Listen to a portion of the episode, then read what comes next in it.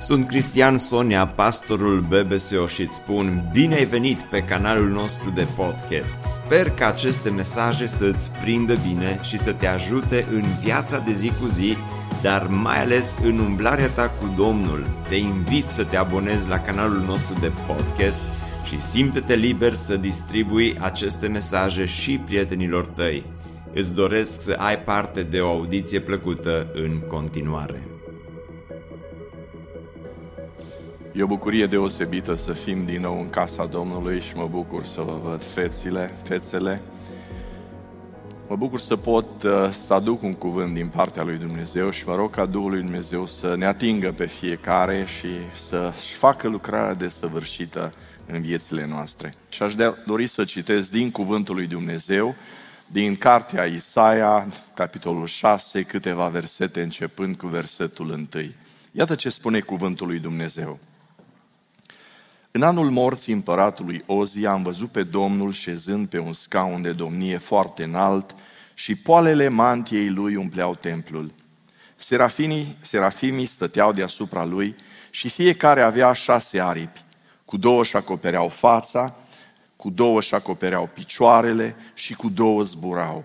Strigau unul la altul și ziceau, Sfânt, Sfânt, Sfânt este Domnul oștirilor tot pământul este plin de mărirea lui și se zguduiau ușorii ușii de glasul celui care răsuna și casa s-a umplut de fum.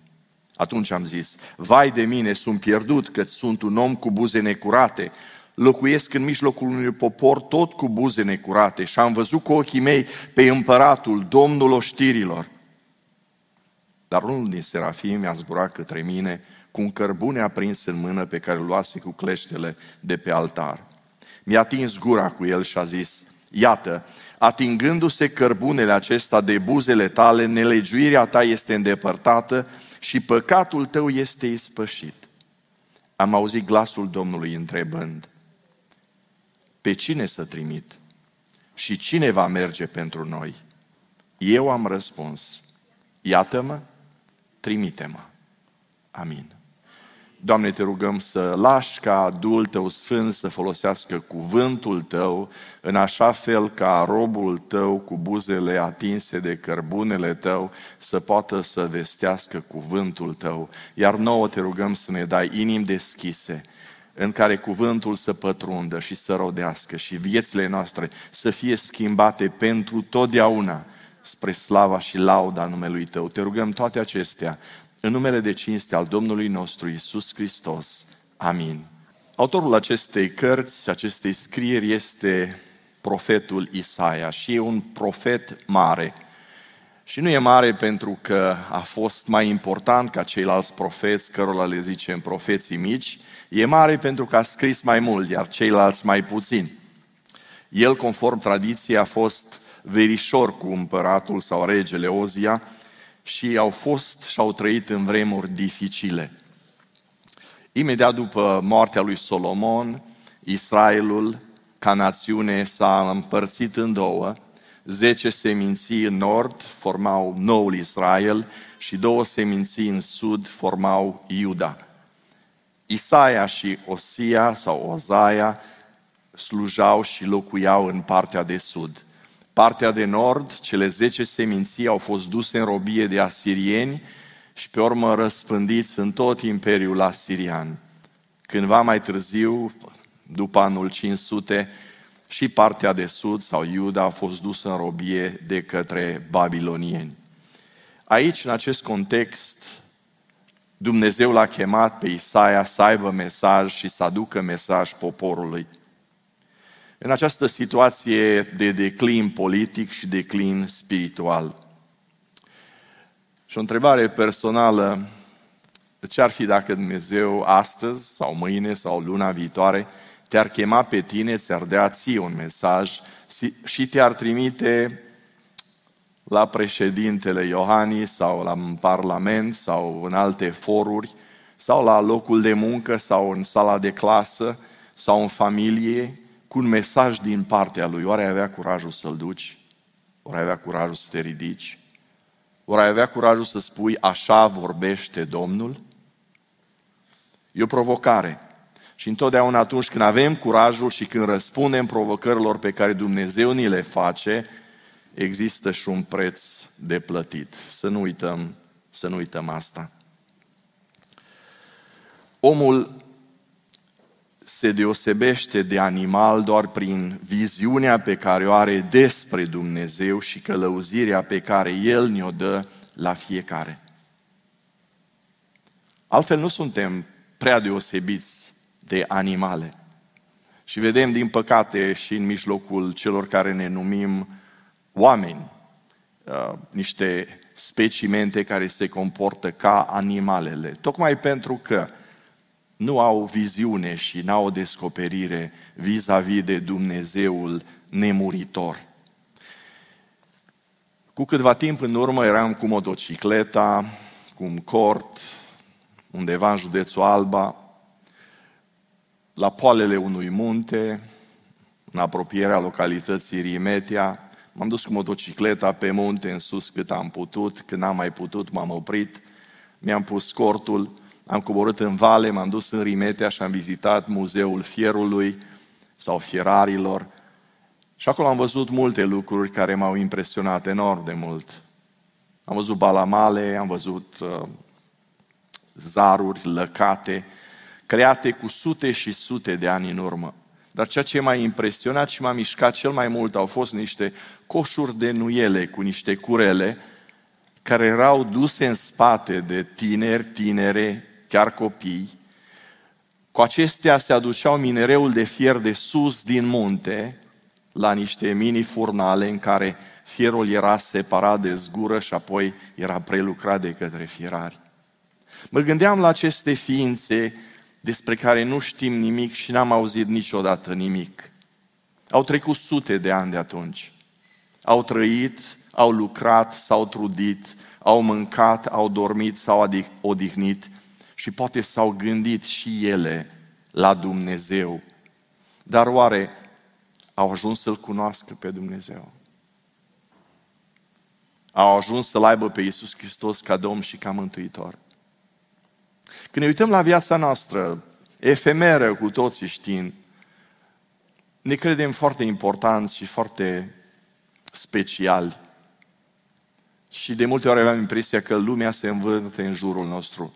Dar, iubitul meu ascultor, vreau să te întreb, peste 100 de ani s-ar putea nimeni să nu-și mai aducă aminte de tine. Așa cum nici noi nu ne-am adus și nu ne aducem aminte de acele ființe trudite care aduceau minereul din munte să fie prelucrat.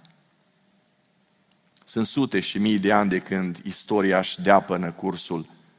Și au fost mii și mii și milioane și sute de milioane de oameni care au trăit despre care nu știm și n-am auzit niciodată nimic. Singurul lucru care ne face deosebiți de animale și care ne fac speciali este faptul că am fost creați de Dumnezeu după chipul și asemănarea Lui. Și avem în noi o parte din Dumnezeu care tânjește după Dumnezeu. Haideți să ne apropiem de textul citit, pentru că aș dori să vă vorbesc în această dimineață despre viziune și călăuzire. Viziunea pe care doar omul o are și călăuzirea pe care o poate primi doar omul din partea lui Dumnezeu.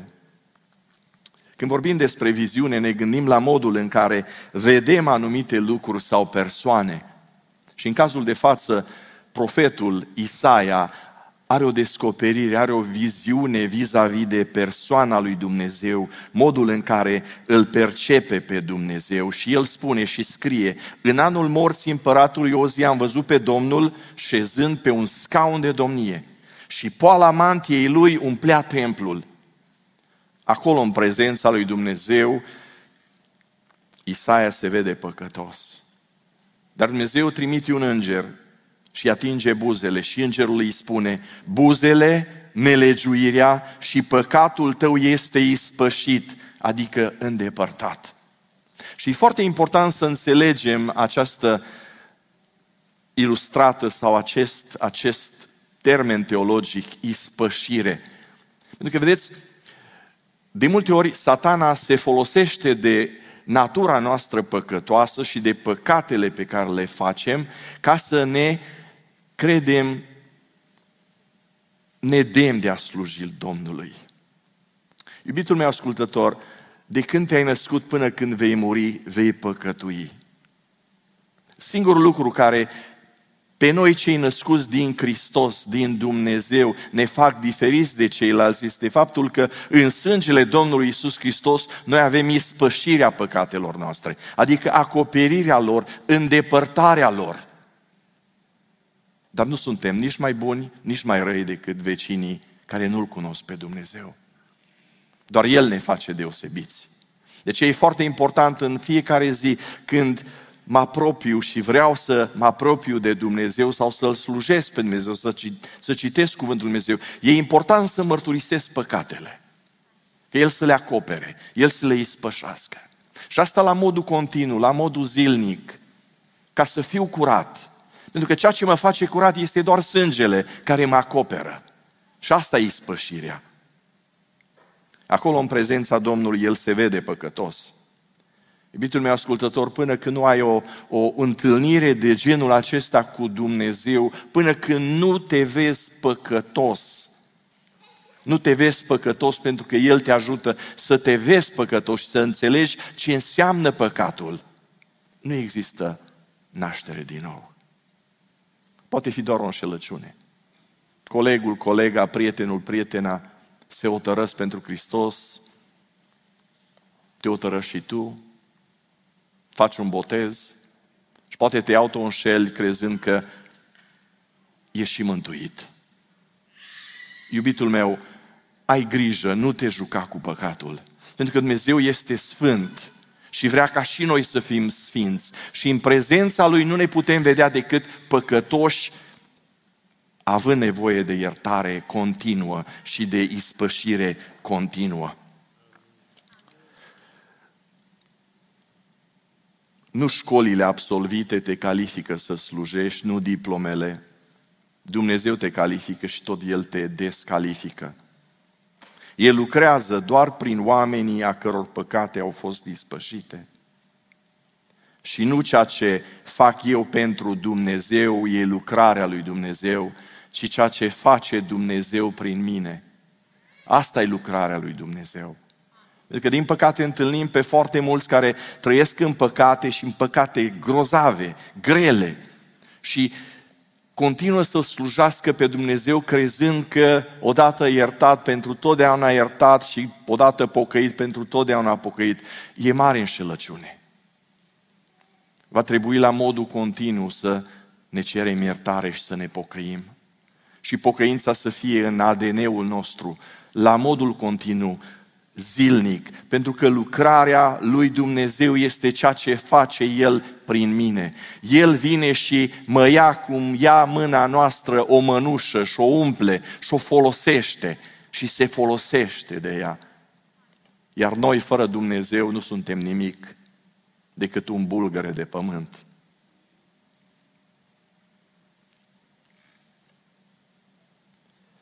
O viziune și vedem aici o nevoie, o nevoie după slujitori. Dumnezeu spune pe cine să trimit și cine va merge pentru noi. Și Isaia nu așteaptă, ci imediat ridică mâna și spune, Doamne, iată-mă, trimite-mă. Și ori de câte ori citesc acest pasaj, mă gândesc la copiii din școlile, din, din clasele primare, când doamna vrea să le pună o întrebare și ei, imediat cu mâna pe sus, nici n-au auzit încă întrebarea. Doamna, doamna, doamna, domnul, domnul învățător. Așa ar trebui și noi să fim, să-i copiem pe copii.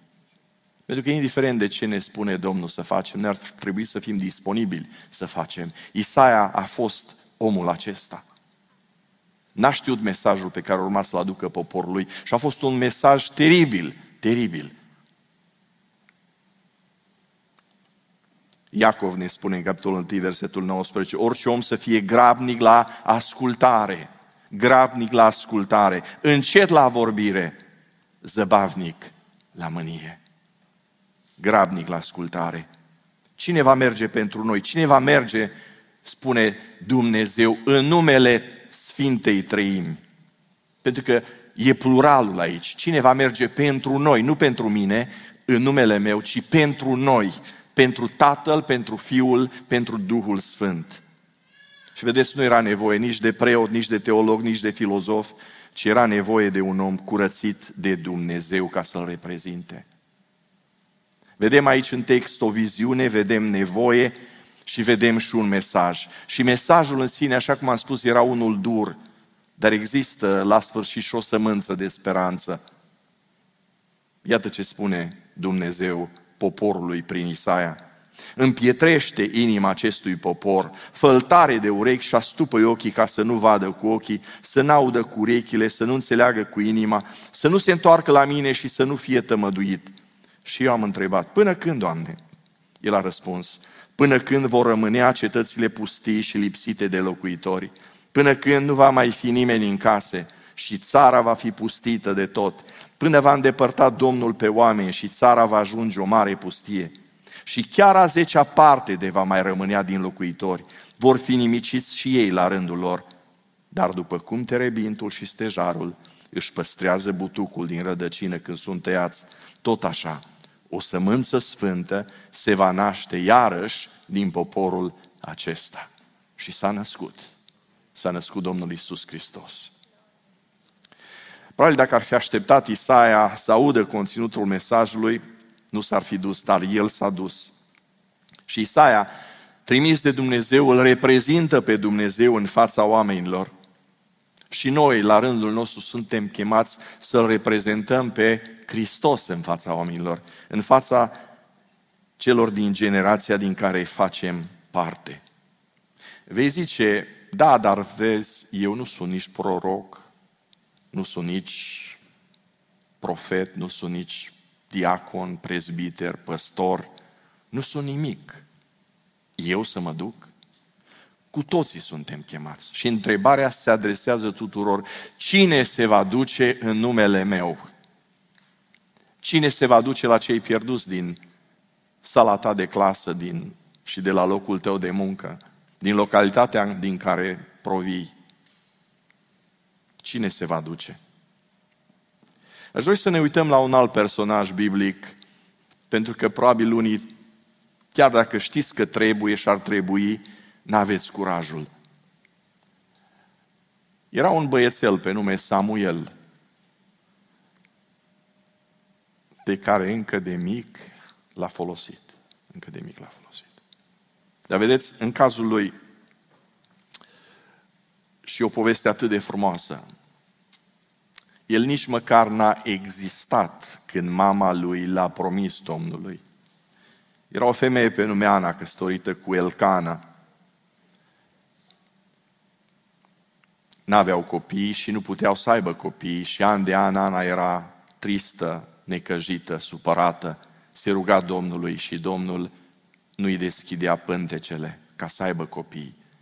Dar odată la templu, într-un an, suindu-se anual la templu să aducă jerfe, Ana se roagă, poate cum nu s-a mai rugat altă dată, chiar preotul Eli îi spune, femeie, ești beată? Iar Ana îi spune, nu, domnul meu, nu sunt beată, sunt amărâtă, tristă, supărată, pentru că mi-aș dori un copil și nu am niciun copil.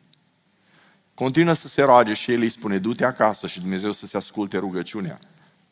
Și Dumnezeu îi ascultă rugăciunea. Și ea rămâne însărcinată și naște un băiat. Un băiat pe care ea înainte îl promisese Domnului. Mă întreb în timp ce îl creștea pe Samuel, un an, un an și ceva, în timp ce l-a lăpta, se gândea că va veni ziua când va trebui să-l părăsească, să-l lase, să-l dedice Domnului, nu așa cum ne dedicăm noi copiii câteva minute aici și pe urmă îi luăm cu noi acasă, ci să îl dedice la templu și să lase la templu la o vârstă atât de fragedă, 2-3 ani probabil. Textul ne spune că după ce l-a însărcat, adică nu mai avea nevoie de alăptare, nu mai avea nevoie de sân, l-a lăsat acolo să slujească Domnului. Îmi place cuvintele Anei la despărțirea de Samuel după ce lasă acolo. Zice așa, mi se bucură inima, deși probabil e frântă, mi se bucură inima în Domnul, puterea mea. Nimeni nu este sfânt ca Domnul. Nu este alt Dumnezeu decât tine. nu este stâncă așa ca Dumnezeul nostru. Și aici în text vedem că decizia de a-L sluji pe Dumnezeu nu-i aparține lui Samuel. Decizia este a mamei. Și un îndemn pentru părinți, când aduceți copiii la binecuvântare, aduceți-i și lăsați-i aici să slujească Domnului. Pentru că nu există o bucurie mai mare decât să-ți vezi copiii slujim pe Domnul în casa Domnului. Acum, dacă ne-am uitat prin lupa modernismului, ceea ce Ana face s-ar putea numi abandon, abuz, neglijare, exploatare, chiar barbarism. Dar sunt aici, în textul acesta din 1 Samuel, câteva elemente importante legate de ascultare pe care le putem învăța și noi. În primul rând, Samuel fiind atât de mic, vă dați seama, prea multe nu putea face și nu știa prea multe. Dar ceea ce vedea că fac alții, a făcut și el acolo. A slujit Domnului. Sluja Domnului, pentru că și noi putem practica ceea ce știm și ceea ce putem face. Ceea ce nu știm, nu putem. Ceea ce nu putem, nu putem. Dar ceea ce știu și ceea ce pot, trebuie să fac. De fiecare dată când mă întâlnesc în parcare cu doi băieței așa micuți, la 10 ani, 9 ani, îmbrăcați cu veste reflectorizante, așa parcă inima întresaltă în mine, pentru că îi văd, îi văd chicotind, uitându-se la mine, zâmbind, râzând și indicându-mi cam pe unde ar trebui să împarchez mașina. Niște băieței care slujesc pe Domnul cu ceea ce știu și cu ceea ce poate. Și mă gândesc că în părinții lor au avut modele, exemple și sunt acolo pentru că, într-un fel, îi duc părinții și îi lasă să slujească. Fă ce poți, unde poți. În al doilea rând, dacă vrei să-L asculți pe Dumnezeu, să-L auzi pe Dumnezeu, trebuie să cauți o ambianță adecvată. În liniște și departe de orice îți distrage atenția. Samuel ne spune versetul 3 din text, din 1 Samuel, se odihnea la templu. Culcușul lui, nu știu cum era, pe o pătură cumva, locul lui unde se culca noaptea, era lângă chivotul Domnului. Și acolo nu avea voie să intre nimeni decât marele preot. Dar Samuel și-a găsit un loc aproape de Domnul, într-o ambianță adecvată, să poată să-L asculte și să poată să-L slujească pe Dumnezeu. Ori de câte ori este ceva pentru copii sau tineri la biserică, iubitul meu părinte a dus copiii, indiferent cât de mult te-ar deranja probabil un condus de acasă, poate dintr-o localitate limitrofă, până aici să-ți aduci tânărul sau copilul să poată să fie uh, departe de orice distracție în liniște, să se apropie de Domnul, să asculte pe Domnul și de Domnul și să fie folosiți de Domnul. Așa cum am mai spus, pentru părinte nu există o bucurie mai mare decât ca copiilor să slujească Domnului. Practică ceea ce știi, caută o ambianță potrivită și un alt lucru asemănător, caută proximitatea lui Dumnezeu, apropierea lui Dumnezeu, unde e chivotul lui Dumnezeu, unde este prezența lui Dumnezeu. Știm că astăzi noi nu avem un templu, nu avem un chivot, dar noi am fost făcuți de Hristos prin nașterea din nou templul Duhului Sfânt. Și ne putem apropia și putem intra în prezența Lui și El se poate manifesta în viața noastră prin roadele pe care le putem produce spre slava Lui. Pentru că, vedeți, fiecare am primit, am primit daruri. Daruri. Și darurile sunt chemate, sunt date ca să fie folosite. Noi nu suntem pom de Crăciun. Pom de Crăciun îl decorez cu ghirlande, cu steluțe, cu beculețe, cu tot ce poți și știi ca să strălucească cât mai mult. Noi nu suntem chemați să ne împodobim viața în așa fel încât să strălucim. Noi suntem chemați să ne împodobim viața cu darurile Duhului Sfânt ca să rodim. Suntem chemați să fim un pom roditor, un cires, un măr, un păr în livada lui Dumnezeu, în poporul lui Dumnezeu, la care poate să vină cei din lume și să ia un fruct, să beneficieze de o binecuvântare și să guste și să știe ce înseamnă să fii un copil al lui Dumnezeu născut din Dumnezeu. Proximitate, prezența lui Dumnezeu. Când stai de vorbă cu un om care ascultă de Domnul și care stă în prezența lui, îl simți pe Domnul. Vii în apropierea lui și îți dai seama că omul acesta e diferit. Și țin minte de multe ori și pe mine și pe alții uh, ne întrebau prietenii sau cineva, ce te face deosebit? Parcă e ceva la tine, ești calm, ești liniștit, ești... Și de multe ori spun, a, bine ar fi dacă aș fi totdeauna așa cum mă vezi acum. De multe ori acasă, soția sau copiii mă văd și altfel, și în fire.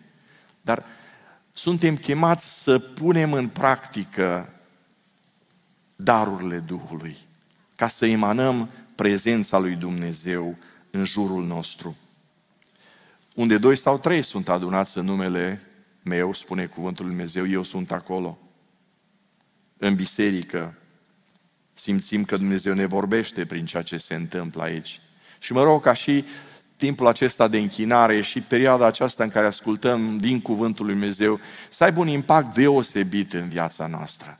Pentru că suntem în prezența lui Dumnezeu. El nu vine aici, El este aici. El este aici. Iubitul meu ascultător, cât de aproape ești de Dumnezeu? În umblarea ta pe acest pământ, în viața de toate zilele, cât de aproape ești de Dumnezeu. Dacă nu ești, dacă poate îl simți departe, sau dacă poate te simți părăsit de Dumnezeu, să știi că nu El s-a îndepărtat de tine, tu te-ai îndepărtat de El. Și pe noi, pe toți, Dumnezeu ne cheamă a casă. Vino acasă, fiu risipitor. Pe măsură ce studiem Isaia, capitolul 6 și alte pasaje din Isaia, vedem câțiva factori care ne indică o posibilă chemare și o posibilă trimitere și ni se aplică și nouă. Pentru că și aici vedem o oportunitate, vedem un mesaj cu care Dumnezeu îl însărcinează pe Isaia și vedem un popor care avea nevoie de un cuvânt din partea lui Dumnezeu, chiar dacă era un cuvânt greu, greu. Nu înțeleg de ce de multe ori mulți creștini se plictise și apelează la telenuvele și alte chestii care să le umple timpul. De multe ori văd oportunități la tot pasul de slujire, de implicare. Și de multe ori va trebui să aleg ce să nu fac din ceea ce mi se pare că e o oportunitate de slujire. Și mă rog Domnului ca și nouă și vouă întotdeauna să ne deschidă ochii, să ne dea ochii, ca să vedem nevoile celor din jur, ca să ne putem implica, ca să ne putem apropia de ei. Ochi formați pentru slujire. Atunci când nu apar oportunități de slujire, poate te uiți prea sus. Aici, dacă aș fi, dacă aș ajunge, atunci aș sluji dacă m-ar pune diacon, aș face și eu ceva. Dacă m-ar pune cu tare sau cu tare, m-aș implica și eu. Iubitul meu ascultător, slujitorul slujește, predicatorul predică, electricianul trage fire și cuplează curentul. Nu etichetele ne fac ceea ce suntem ci ceea ce facem ne fac ceea ce oamenii ne numesc. Acum, e foarte important să, să ne uităm în jur la oportunități, oportunitățile pe care Dumnezeu ni le dă ca să slujim. E foarte important. Pentru că nu știi niciodată dacă cumva prin nuul tău, refuzul tău, ai dat cu piciorul unor oportunități, unor uși deschise pe care Dumnezeu ți le-a pus în față. Vorbea fratele Cristi despre mine și implicarea în radio. Vreau să spun că n-a fost dintotdeauna așa. A fost exact opusul. Exact opusul. Nu m-a interesat radioul. Dar vreau să slujesc pe Dumnezeu și nu știam cum să fac. Eram în Statele Unite, România era sub comunism, erau niște programe care erau emise la Europa Liberă, erau prelucrate într-un studio uh, al unor frați ruși, care mesajul îl tăia în două sau în trei, punea câteva cântări, dar neștii în limba română nu știau dacă l-o tăia bine, dacă o pus cântarea și vreau să spun de vremuri, vremurile pe care eu le-am trăit nu erau ca și acum. Când făceai un cut, când tăiai ceva, efectiv era o bară metalică, luai banda de magnetofon, o puneai pe, band, pe, pe bara respectivă și cu o lamă o tăiai. Asta însemnea cut. Și pe urmă mai făceai un cut la, celălalt, la cealaltă parte, adică după vreo 2 trei, după vreo 2-3 metri de bandă, și veneai cu cei 2 metri de bandă și încercai să-i găsești locul ca să poți face un paste, care îl făceai iarăși după ce tăiai și după ce lipeai cu scociul respectiv. Și erau alte vremuri. Astăzi, pe soft, în calculator, faci copy-paste cât vrei. Și cu toții suntem atât de obișnuiți. Dar erau alte vremuri. Și atunci cineva m-a provocat ca să vin să ascult acele programe pentru că știam limba română și să mă asigur că toate au fost puse în ordine. Au trecut două, trei săptămâni și persoana care producea acele programe și-a dat demisia. Pentru că eram numai doi, eu voluntar, el angajat, m-au luat pe mine să fac ceea ce făcea el. Și am zis, dar nu știu să fac. Păi încearcă, vezi, descurcă-te. Tu ești singura persoană, ești cea mai, cu vechimea cea mai mare în departamentul acesta. Și așa am început. Și m-a rugat Domnului să-mi dea, în primul rând, uh, abilitatea de a stăpâni limba română, pentru că nu știam română foarte bine atunci. Când am plecat din România, am plecat cu soția mea de 20 de ani, bolnavă de cancer în stadiu 4, cu un băiețel micuț, și am zis, în viața mea nu mai calc piciorul în această țară blestemată. Dumnezeu probabil s-a uitat din altul ceruri și a zis, a, zi, mai vedem noi, mai discutăm despre treburile acestea. Dar Dumnezeu a lucrat în așa fel încât la scurt timp am ajuns să produc aceste programe și n-aveam voce de radio, cum zicea Cristi, că voce de radio și nu știu ce. Și efectiv Dumnezeu mi-a dat o voce ca să slujesc într-un domeniu în care era nevoie de slujire. De ce, iubitul meu ascultător, dacă vrei să slujești și crezi că nu ești dotat, ia exemplu de la mine. Spune prima dată da, transpiră și, și uh, treci prin nopți nedormite, uh, pune-te pe treabă și Dumnezeu îți va da daruri cum nu ți-ai putut închipui vreodată. Și lumea va zice, wow, ce, nu știu ce și nu știu cum. N-a fost nimic și nu este nimic, este doar mila și îndurarea lui Dumnezeu. De aceea nu, nu descuraja, nu descuraja. Ăsta e și motivul pentru care Dumnezeu spune că El se folosește de vasele slabe și prin oamenii neînțelepți îi face de rușine pe cei care se cred înțelepți în ochii lumii. Sunt oportunități, nu le refuza. Nu știi niciodată la ce te cheamă Dumnezeu. Apoi, aceste abilități de care avem nevoie să slujim, poate le ai, poate nu le ai, nu-ți fă probleme. Dumnezeu are nevoie de oameni sfinți, nu de oameni superdotați, nu de profesionaliști. Deși e nevoie de ei, dar trebuie să fie și ei sfințiți primată și apoi folosiți de către Dumnezeu. Oportunități, abilități și apoi o pasiune de slujire. E nevoie de pasiune. Și mă uit la cei care vin în fiecare duminică aici pe, pe scenă și cântă din toată inima. Câtă pasiune, câtă dăruire, câtă jerfă. Lucrurile astea nu s-ar face fără pasiune. Fără pasiune. Și Dumnezeu își dorește slujitorii lui să fie pasionați. pasionați. Și pasionați de, de, și după sufletele pierdute care zac în păcat, care au nevoie să asculte, să audă Evanghelia. Pasiune în slujire. Iisus Hristos este modelul nostru de slujire, nu? El este modelul nostru în orice, oriunde și oricând. În Evanghelia după Matei, capitolul 4, începând cu versetul 1, ni se spune că la un moment dat, Duhul Sfânt, în text scrie Duhul, Iisus a fost condus de Duh în pustie. Dar e vorba de Duhul Sfânt. Duhul Sfânt l-a luat pe Domnul Iisus Hristos și l-a dus în pustie ca să fie ispitit de diavolul. De ce? Ca Domnul Iisus Hristos să dovedească că îi poate rezista ispitelor, tentațiilor lui, că poate fi învingător și biruitor și că El este Mesia cel chemat să ridice păcatul lumii. Și dovedește lucrul acesta. Și acolo, în pustie, Domnul Iisus Hristos întâmpină câteva ispite, câteva tentații pe care le vom întâlni și noi și cu care ne vom întâlni și noi în încercarea noastră de a sluji în lucrarea lui Dumnezeu, în biserica lui Dumnezeu. Prima tentație mare este de a fi atot suficienți. Adică până nu știm totul, până nu controlăm totul, până când nu suntem tobă de carte, nu nu vrem să facem nimic.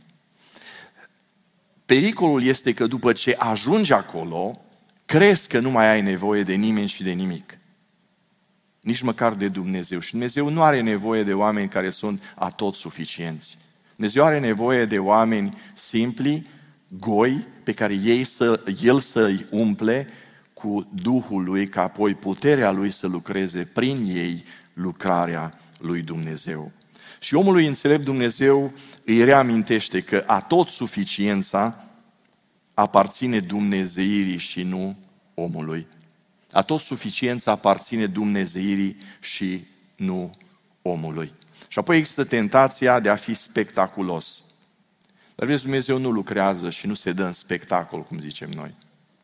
Dumnezeu lucrează prin oameni curați, și prima calitate a oricărui slujitor este curățenia, apoi talentul și profesionalismul. El lucrează în tăcere, el nu bate toba cum face satana. Mulți astăzi, chiar slujitori în biserici, încearcă să cloneze lucrarea lui Dumnezeu. Dar vedeți, infinitul nu poate fi clonat. Nici în matematică, nici în teologie, nici în viața de toate zilele. Infinitul nu poate fi clonat. Nu noi îl aducem pe Dumnezeu în laboratoarele noastre, noi suntem în laboratorul Lui și El vrea să lucreze în viața noastră ce? Sfințenia. Fiți sfinți căci eu sunt sfânt. Și va aduce rele, necazuri, boală, suferință, orice, orice ca să ne sfințească.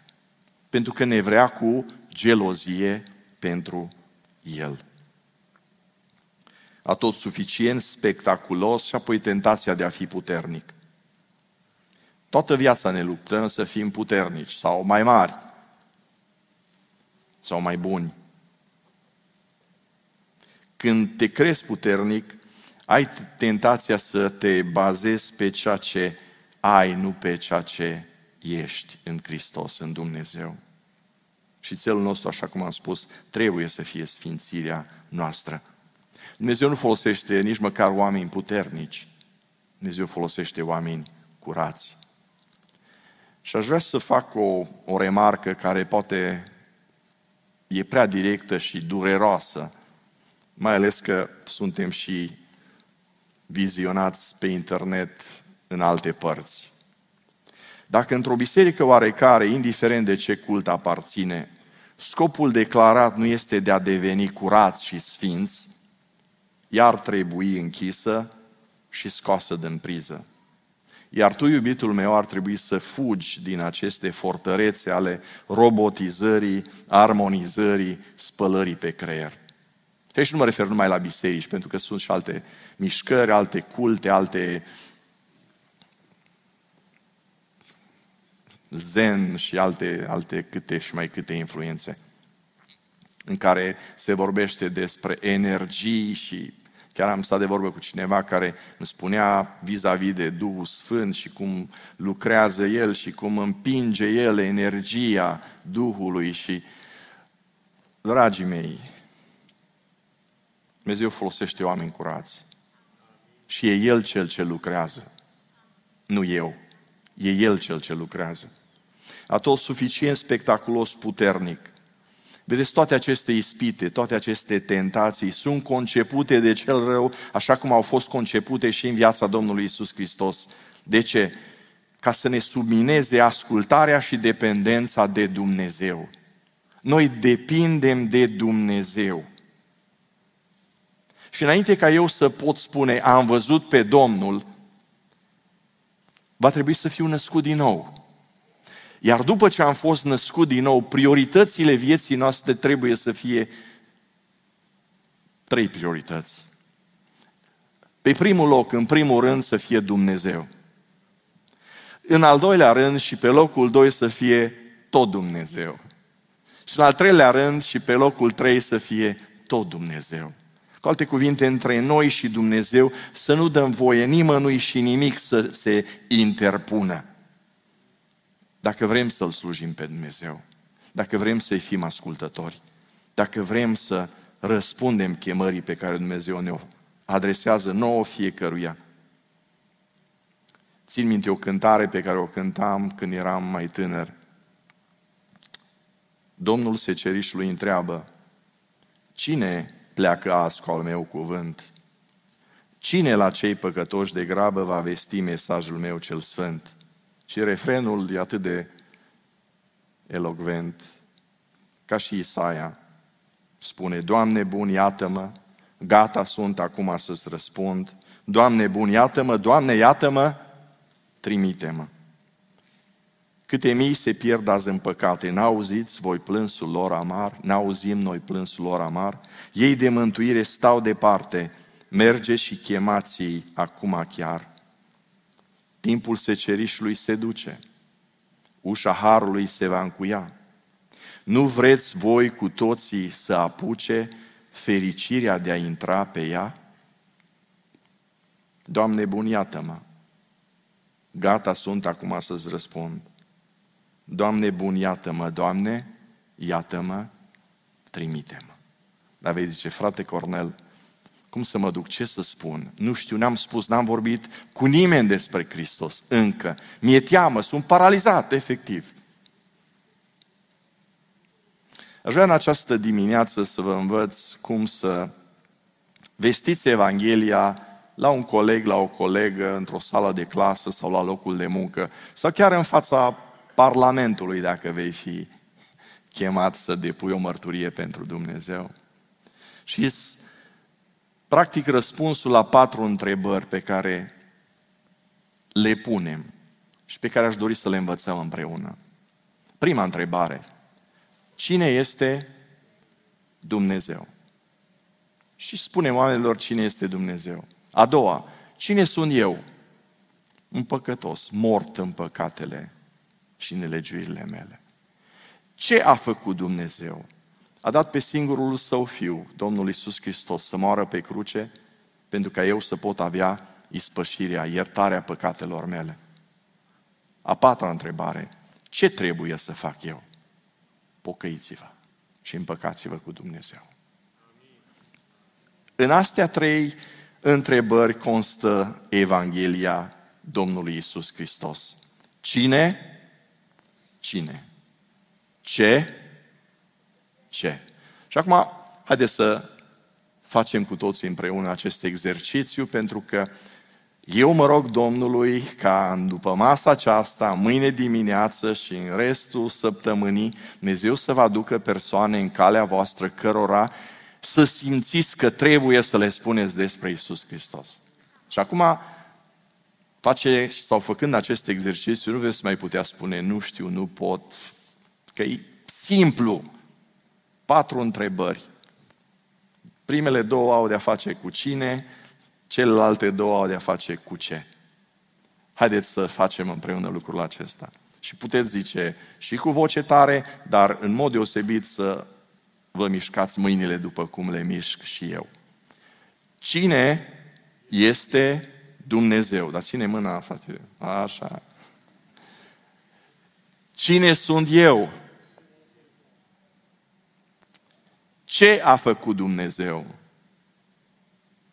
Ce trebuie să fac eu? Da? Acum, repede, așa, ca să fie ceva automat. Cine este Dumnezeu? Cine sunt eu? Ce a făcut Dumnezeu? Ce trebuie să fac eu? Cine? Cine? Ce? Ce? Cine? Cine? Ce? Ce? E bună puțină mișcare, că ne mai trezim puțin. Mă rog Domnului ca El să ni se descopere, să ne vorbească, să ne atingă buzele, să ne atingă inima și viața și să ne folosească, să ne simțim folosiți de Dumnezeu și să putem spune și noi, ca Isaia și ca poetul care scrie aceste versuri, Doamne bun, iată-mă, gata sunt acum să-ți răspund. Doamne bun, iată-mă, Doamne, iată-mă, trimite-mă. Și Domnul să ne ajute în această lucrare la care suntem chemați cu toții. Amin. Ne bucurăm mult că ai ascultat acest podcast și dacă ți-a fost de folos, scrie-ne un scurt mesaj la adresa aminarondbbso.ro aminarondbbso.ro